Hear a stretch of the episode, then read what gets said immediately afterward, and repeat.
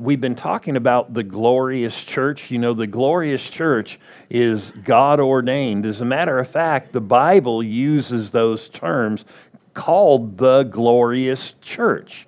And sometimes people think the reason the church will be glorious is because what we do, but technically, the glorious church or the church is glorious first because of what God did. And one of the things we've been looking at that makes the church glorious is the fact that the true church worldwide uh, or local bodies are made up of individuals who have eternal life. And we have said this again and again eternal life is not what you get when you die because you receive Jesus, you get to live on forever. No, eternal life is what you get when you get saved. It is actually God's life coming in you, God's Spirit doing a work and renewing you inwardly, getting rid of an old spiritual nature and putting a new one in there with divine life. That's what makes the church glorious because if, if the church was glorious based on our own goods, then whoever works the most would be the most glorious, whether they believed in God or not, or believed in various things. And so the glorious church, the true church, is made up of people who have received Jesus and therefore actually received eternal life. So we're not going to go back into that, but there are some things about that you know, we need to look at that make up the glorious church. And one of them is this, and we probably will only talk about it one day, and that will be today, but about money, or we could say money matters or money issues. And so, if you will, turn to Luke, Luke's gospel, and sometimes people may not want to talk about money but do you know Jesus talked about stewardship and money virtually more than anything? And he was dealing with, and people may not know this, with a culture that taught that if you were prosperous, then you had some big exclusive place with God. So, like the Pharisees who loved money and were rich, thought, well, you know, if we're rich, were in a special place with God. And they were actually teaching that. And that's why when Jesus said that one time about the, you know, entering in through the, the gate or the eye of the needle and a camel going through, and the, the disciples question, Who then can be saved? Because he said, you know, for a rich person to be saved is like a camel going through the eye of a needle. And then they said, Who can be saved? Well, if there weren't a lot of rich people, you wouldn't ask that. Or people that were thinking money wise. You wouldn't say, Who then can be saved? And they all knew that with a covenant with, with uh, that they all had with you know Abraham their father that God would bless and enrich them so they're like ah, wait a minute how is this? But what had happened was there started becoming perversion about finances. So Jesus talked more about finances and stewardship than anything else. Though he healed the sick, delivered people, and wonderful things happened, taught people how to pray, taught people how to walk with God, to be an influence in, in the earth, be salt and light, and all the different things, how to interact with one another but he talked more about this issue than anything else. So there might be something to look at. So notice this in Luke 16, Luke, the 16th chapter, and we're going to begin reading in the eighth verse. And some of these verses that we're about to look at are going to tell us something uh, that will be huge. I mean, some of it, when we look at this subject of money, which everybody has to deal with it, and all the things I've already said are super important, we're going to see some uh, stuff in here that I think uh, would make us go, okay, money has a place, and uh, we as Christians, or even the people that he dealt with back then, uh, were not the best with money. And even though money is not evil, he wanted them. And, and like I said, they had a wrong view back then. They were teaching if you had a lot of money, you're in, you're in a good place. But he's going to make some statements, and we're going to look at them, or he made some statements, but we're reading them like he's making them, that will challenge people, I think, concerning finances. Notice this in Luke 16 8. I'll just read it. It says, So the master commended the unjust steward, and it was over these money matters, because he had dealt shrewdly. Modern translations read, read it like this wisely. He dealt wisely for this, and then Jesus makes this statement For the sons of the world, not the people of the kingdom, the sons of the world are more shrewd or literally wise in their generation than the sons of light. Wow. If worldly people are, at least in that generation, more wise than the kingdom people or the children of the light, then uh, I don't think that's how God wants it. I think God wants His people to be on top in every area, so to speak, that pertains to life and godliness. And if He said they're more wise, uh, I don't think it was because He wanted us to stay stupid or unwise. Let me use that word. You with me? Because sometimes I think people under spiritualize money or over spiritualize money. And there is a natural side to money and a spiritual side to money. Now, right here in these same verses, notice this in the 11th verse. It says, therefore, and he's still talking about money and finances. In the Bible, when you see the word mammon, it means like money, you know, earthly riches. It says, Therefore, if you have not been faithful in the unrighteous mammon or money, who will commit to your trust the true riches? Isn't that interesting that there's a connection between money and certain riches, true riches, or spiritual things in the kingdom? And it goes on to say, And if you have not been faithful in what is another man's, who will give to you your own? What he's saying is, in the same context, and we'll look at it, if you're not faithful in the financial matters, uh, you know, of natural things or somebody else's stuff, who's going to give to you what rightfully belongs to yours? In other words, if you're managing somebody else's stuff.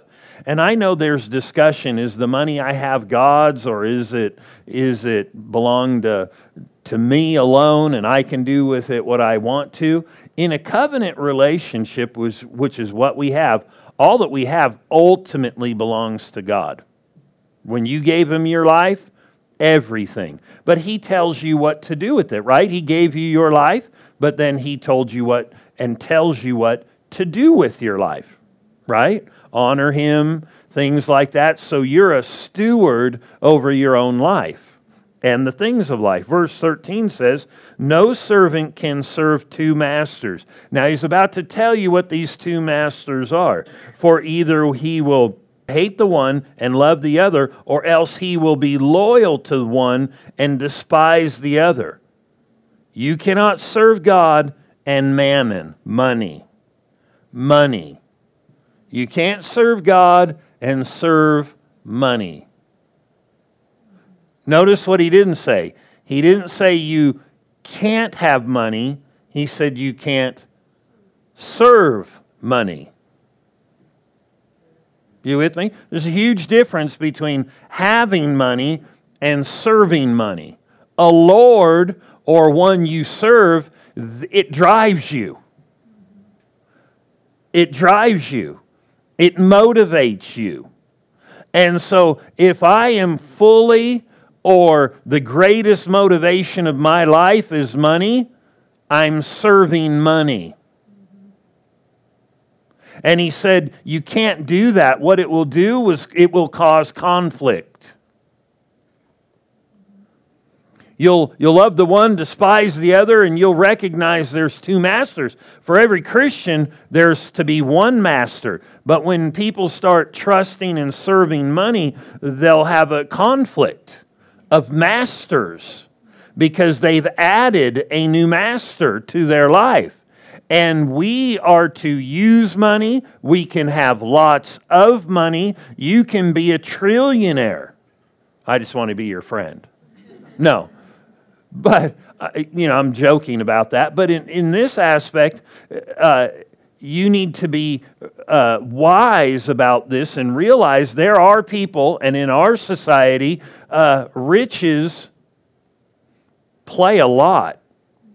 I mean, the Bible even tells us in the Old Testament the, about the poor not being heard, but the rich are heard. People hear them.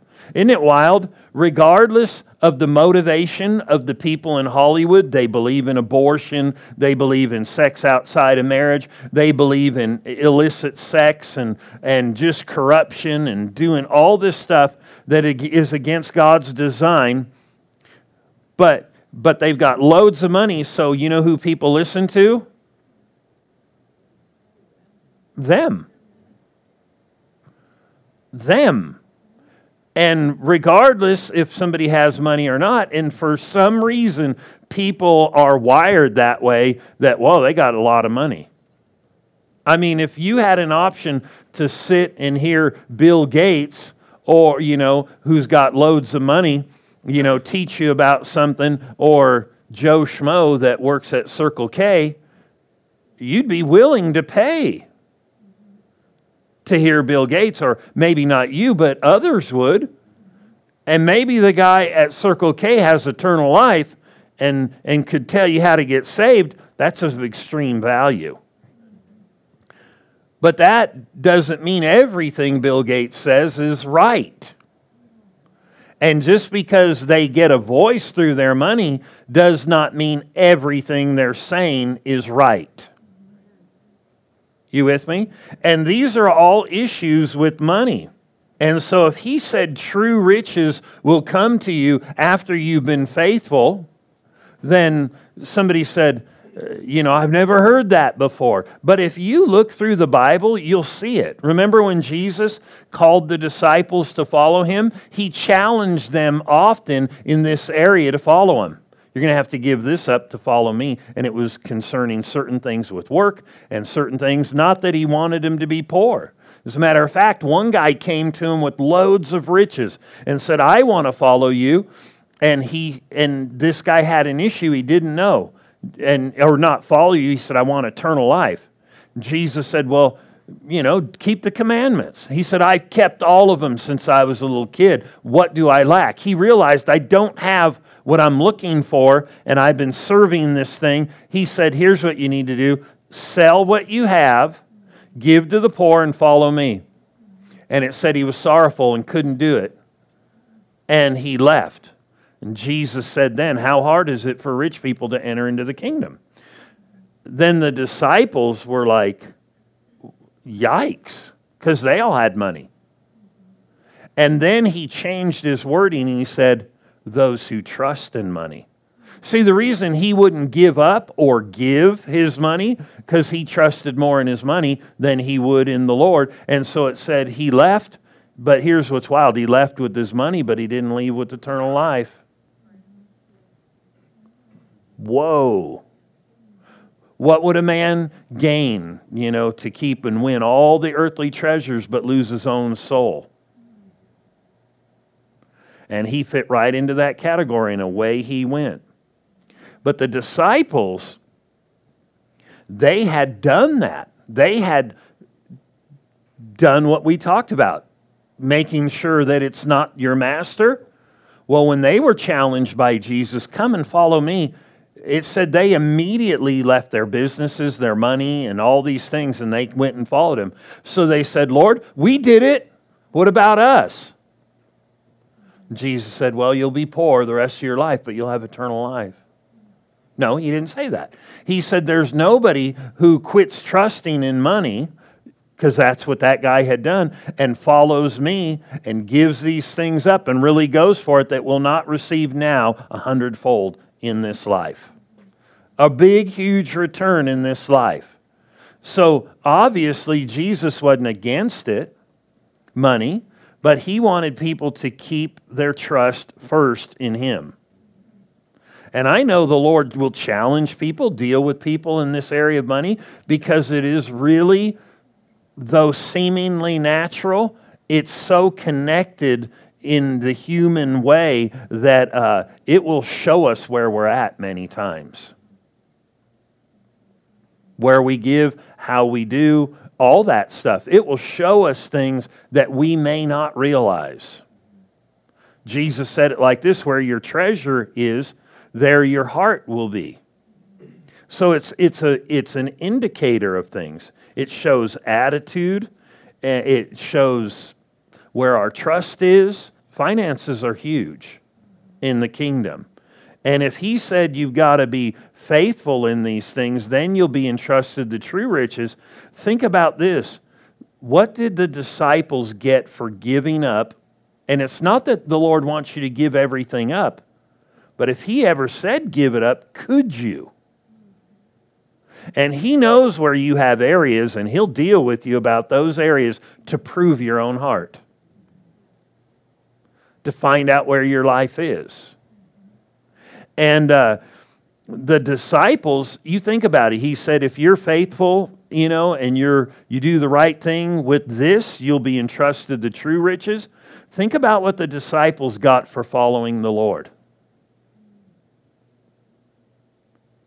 Think about it all the things they walked in on the earth, and we know they all have thrones in heaven for eternity right there before the Lord. He basically gave a similar invitation to that rich man. But he wasn't faithful in that area to do the right thing when he was called upon it. And he said, Nah, I'm not going to do that because he trusted in it and he left and think about it. We don't ever hear about him again walking in the same things, the true spiritual riches that we see the disciples walking in. Now, you understand, you're not paying for true spiritual riches.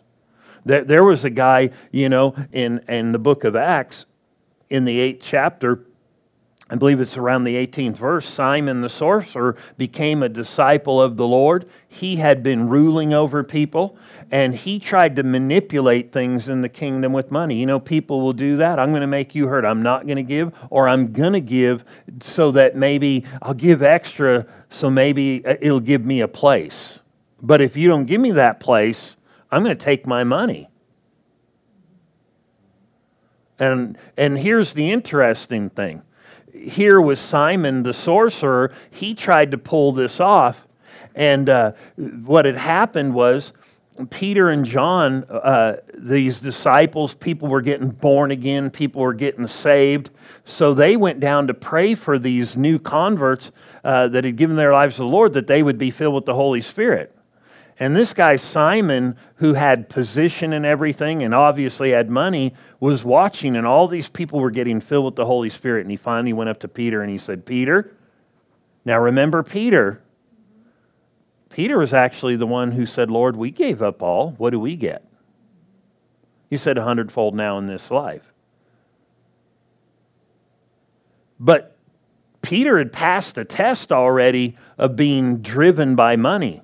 So this guy came up and said, Hey, you, you give me that gift. I'll give you money. You give me that gift so that whoever I lay my hands on, uh, they can receive the same thing.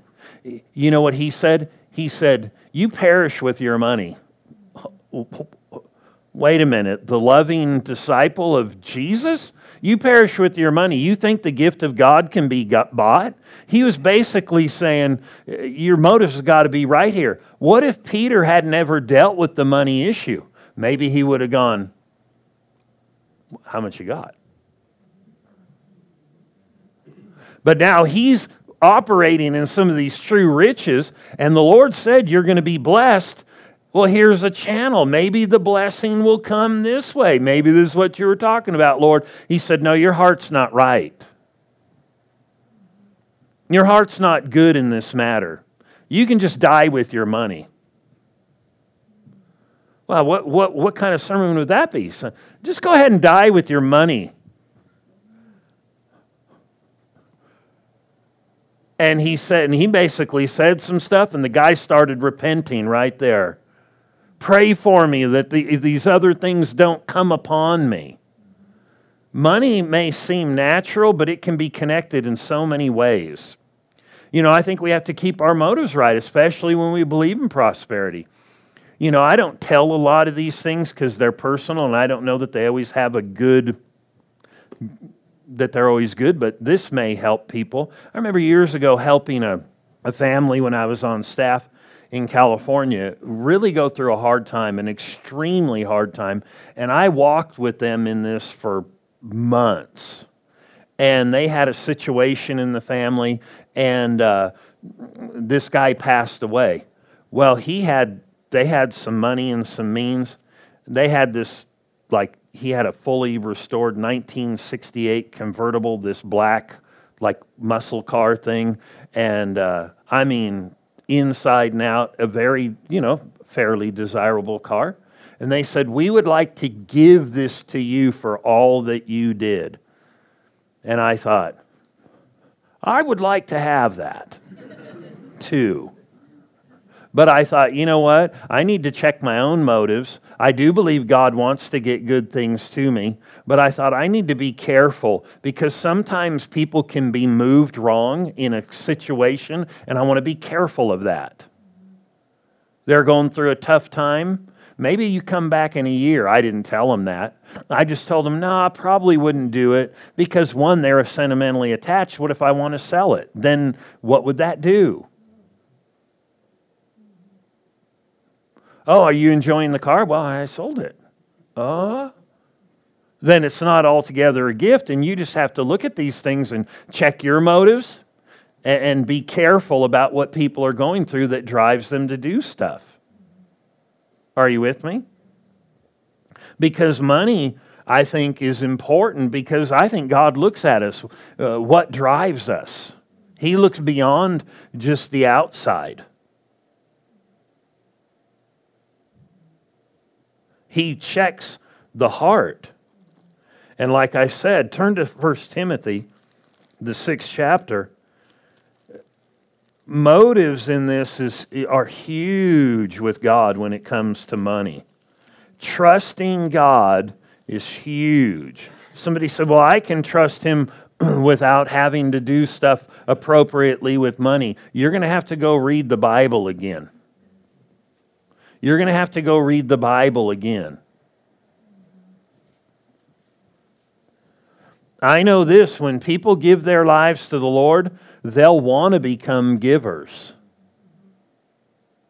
You have to move away from your salvation and the joy of salvation to not be a giver. And I'm talking financial, I'm talking your life.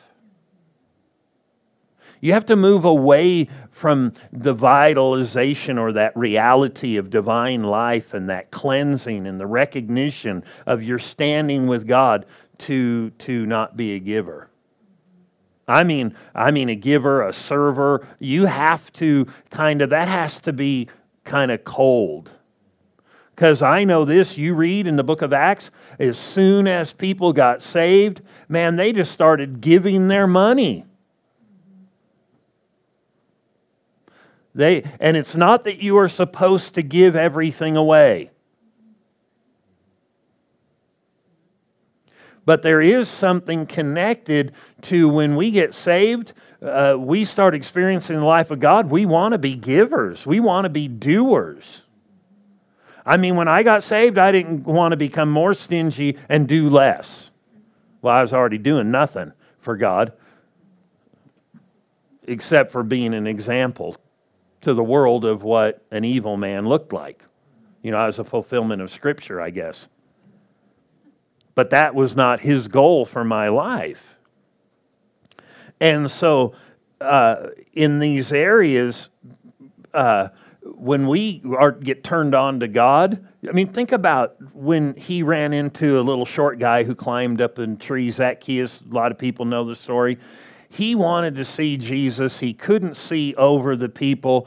Um, so, and he didn't have a phone book to stand on because they didn't have phone booths back then or phone books. And so he climbed up a tree. I added the phone book part. People are like, I know exactly what he's talking about. And, um, and he couldn't get through the crowd, so he ran ahead of the crowd. I'll tell you what, some people got to run ahead of the crowd.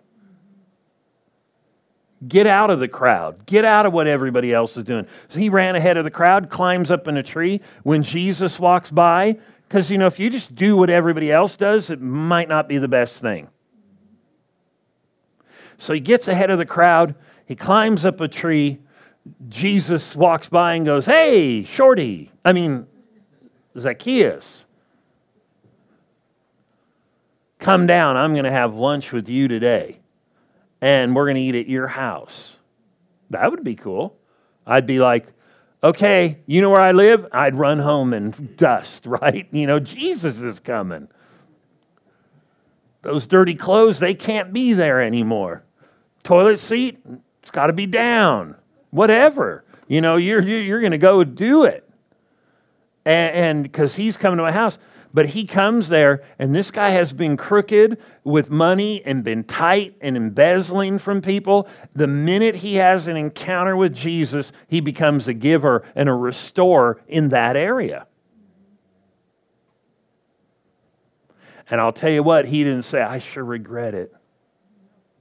I sure regret this. No, he was fired up. I said this years ago. I had taught a series when I was in the youth. When there's a move of God in your life, money will move. It, it will go out from you, it will come into you. Money will move. When there's not a move of God in your life and you squelch things, you'll notice sometimes natural mammon will come, but it won't be through the blessing of God. I mean, maybe in His mercy, yes, but in one sense, there needs to be a flow coming and going. Everybody alive and well? 1 Timothy 6:10. We're going to read this verse quick. For the love of money is a root of all kinds of evil. But but but it doesn't always read what you think it says, and many of you may know this. It doesn't say having money is the root of all kinds of evil, because if you read down below, he tells people who are rich to be rich in good works. So he wasn't saying money's evil. He said the love of money is the root of all kinds of evil. What happens is many times people read this and say, those rich people, there's something wrong with them. No, you can be poor and fall into this problem. You can love money. It doesn't say because you have money you've got a problem. It says the love of money is a root of all kinds of evil. In other words, where you start trusting in it, start believing in its ability. And now, understand this there are more than one way God can get something to you in your life without even an increase in your paycheck. He can supernaturally make deals work and make stuff last longer for you. You with me? Because the enemy can devour other things just than your money. Why is it that all my appliances go out and all this goes out in my car and this, that, and the other? Do you know one of the blessings that happened to the children of Israel when they got brought out and started serving God in the wilderness? Do you know their clothes did not wear out? Their shoes didn't wear out, and they walked for 40 years. If you owned a shoe company and you could guarantee that, one, you'd sell a ton of shoes up front, and then after that, you're done. Because they wouldn't wear out. Those are the hiking shoes I need. Somebody asked me about hiking shoes, so I took a picture. I have a mound of them in my garage, and I have some in my closet. And I mean a mound. Somebody said, You're exaggerating. No, I'm telling you the truth. and I go through them. And, uh, but man, if you could get a shoe like that, but God can make stuff last. Somebody said, You need to believe that for your hiking shoes. Maybe I do. but, Maybe you do too, right? But we should trust God that our stuff will work and last. The love of money. That's an attitude toward money, not whether you have it or not. Are you with me? And this is important because we've gone through a ton of illustrations uh, of just real quick of different people and their attitude toward money.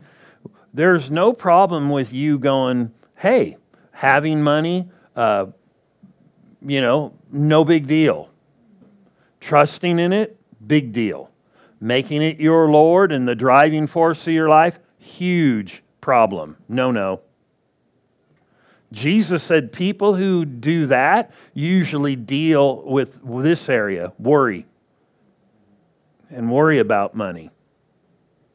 And he said, that's how the world operates. But he said, if you'll not trust in that and you really will put me first, he said, then I'll add that to your life that everybody else is worrying about. And he didn't say when the economy is good. This will work, and when it doesn't, it won't. So go back to worrying. No. You with me? Second Corinthians, the ninth chapter. Let's look at a couple of things concerning money. Money. Money. Somebody's like, that makes me uncomfortable. Mammon. Mammon.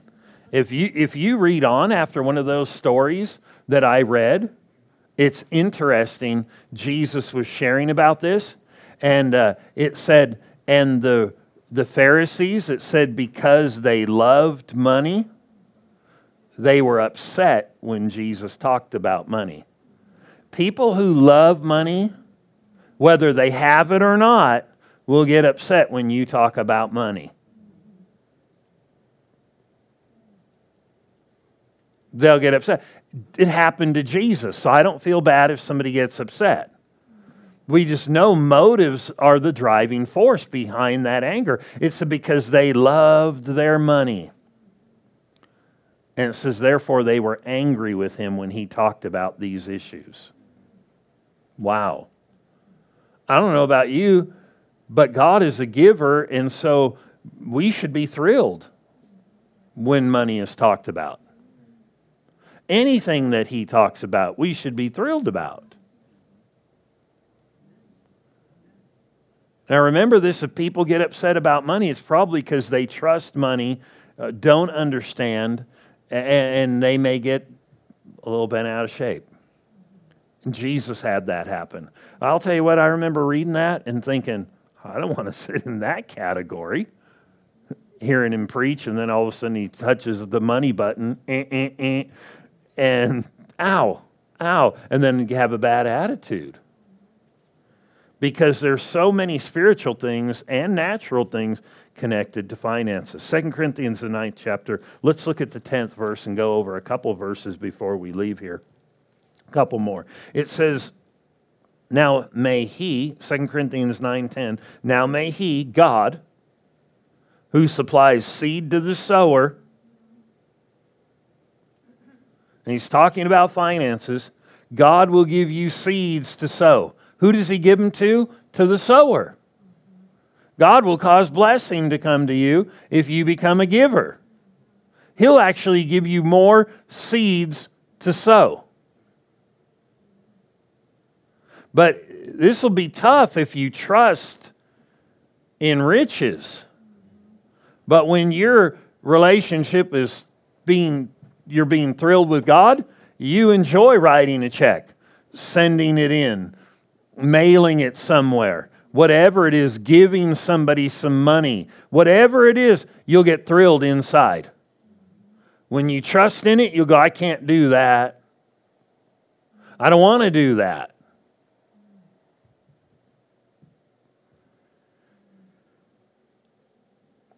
Because it indicates something. But I'll tell you what, when we're thrilled with God, because when people are thrilled with God, this is their attitude toward God. Whatever you want, I'll do it. When people are thrilled with God, if you want me to be in church, I'll be in church. If you want me to move to Africa, I'll do it. If you want me to do this, I'll do it. When people are thrilled and like that with God, they'll be like that. I mean, I'm not planning on going to Africa, but if he ever said it, okay. Because it's that willingness to give and surrender whatever. It, it, what it comes down to is they go, I just want to please you, Lord, and if that's what you want, I want to please you. I want to be pleasing. I want to be pleasing to you. And, and whatever you want, I want to I want to do the same thing. Are you with me? So here it said, now he who supplies seed to the sower, so some of what you get is for sowing. And bread for your food. Now that doesn't mean he's just going to give you bread. Oh, the Lord will give you a piece of bread. You know, like where it says in the Old Testament, if you serve the Lord, he'll bless your bread and water, take sickness away from the midst of you the number of your days you will fulfill. He didn't say, you know, all you're going to eat is bread and water the rest of your life, but you'll be healthy. No, it just meant whatever you eat, whatever you touch, whatever you do, He'll bless it. He'll bless it. And when he said here, he'll bless your bread or the seed and the bread, cause things to happen in that area. But notice he said he'll give seed to the sower and bread for your eating. You could say it like this He'll give you stuff to sow, and he'll give you stuff for all your provision. Because how many of you know you don't need just bread to live? Some of you are looking at me like, you don't? Yeah, you needed clothes to come here. And even if we'd be lenient on that, they aren't so lenient on you when you go to the grocery store without clothes. Walmart, different thing. Grocery store, you know, totally different. But you know what I mean? You can't show up to Disneyland like that. You can't go places. And so it's more than just bread, it's all your livelihood. And so it says, Now may he who supplies seed to the sower and bread for food supply and multiply the seed that you have sown and increase the fruits of your righteousness. Here's an interesting thought. If you eat the seed you're supposed to sow, what has he got to multiply? Because it wasn't put in the ground. And understand this it's connected to the supply of your life. And so we need to know that. And, and I'll say this, and I'm going to look at a couple things here. Financial stewarding is important, or managing, whatever you want to say, saving, giving. You know, even some people say, well, he'll just work another miracle.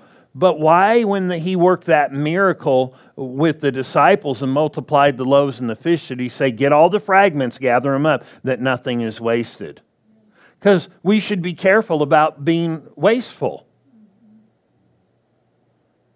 Are you with me? And I know the Lord will multiply and the Lord will do things, and you can trust for more, but at the same time, that doesn't mean be wasteful. You got to be smart. You've got to, if the, think of the world if they're wiser than us, and you see people who have riches, and one of the things that they will do is they're careful how they spend them. They want a good return on even what they get. They don't buy all the just the junk stuff. They'll wait and buy something that, that will hold its value, that will be a little bit better, and they just have a different mindset. We can learn that. Are you with me? And, and we can realize God wants us to get ahead. There is a scripture in the Old Testament that says, you know, Proverbs 11 24, uh, it talks about the person who gives and withholds more than he should, but it tends to poverty. I can't give. Well, that will tend to poverty, but the generous soul will be made rich or have a full supply. But he said there is one who withholds more than is right. So that tells me there is a part we should withhold, there is a part we should save. Are you with me? There's nothing wrong with putting stuff away and saving. Well, we'll just get more tomorrow. We'll get this today because this is, I got to have this today. Do you really have to have that today? There's some things you do need today. And there's other things you could, well, yeah, but everybody else has got one. Well, that's okay. Why don't you just wait? I remember going to buy a house. Uh, turn to Acts, the book of Acts, buying a house. And uh, my credit was not always good but it has been for a long, long time. It's always been well into the 800s, runs around 820, 830, somewhere, sometimes down to 810. But uh, I, I remember going in to get something. They said, Oh, you'll be fine with that kind of credit. And I said, Oh, yeah. I said, I'm sure, you know, that a lot of these people who have a lot of money, and I didn't put myself in that category, they can. He said, No, a lot of them, now listen to this a lot of those people in the United States, this is a wrong mentality. Just because they got money, he said, that, that make, you know, maybe a lot more than you, he said they're all messed up because they just buy everything, buy everything, get everything, and their credit is a mess. Now, I don't work in that world, but that's what they told me. Not everybody, but there are a lot of people with a lot of things. I look at people going to the lake and think that's a $100,000 boat. That's a $90,000 boat. That's being pulled by an $85,000 car and a $100,000 car, you know, an SUV. And, I, and there's no problem with that, but you wonder are all of them set financially? Did they do it right? Did they have to have it now? Or did they trust God and wait a little bit till they knew that it was right and then got it? Or are they just so maxed out that they they're a mess financially, but they got a cool boat. Now, I'm for a cool boat. And I'm cool with people having lots of money. And I'm not saying everybody who drives by should we all go, those foul people with those boats, they're a mess financially. No, some of them could be very well doing it right, doing it good. I'm just saying some may not. And we should recognize that we should have some wisdom. And here's the thing look at this verse in Acts 11.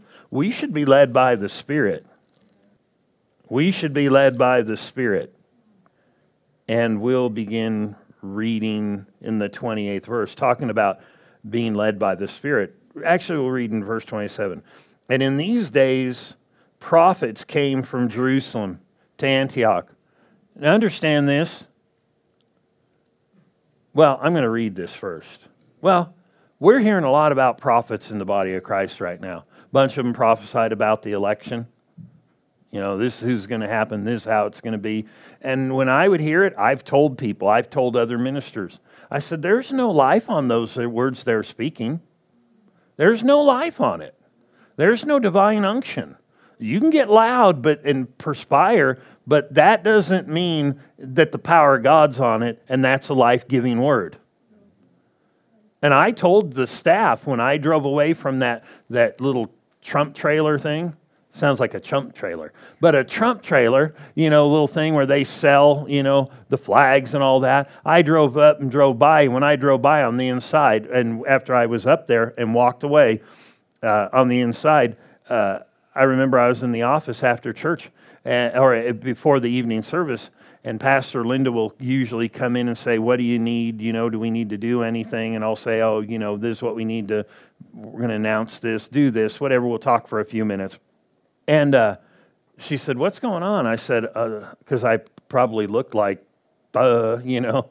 Because I thought what he did, not that his methods or his way he dealt with people, but I liked the fact that he started dealing with abortion, all the peace things that happened in the Middle East that haven't happened. I like the moving of the thing from Jerusalem. Uh, you know, a lot of those things. I said, I already know Trump's not going to be in office.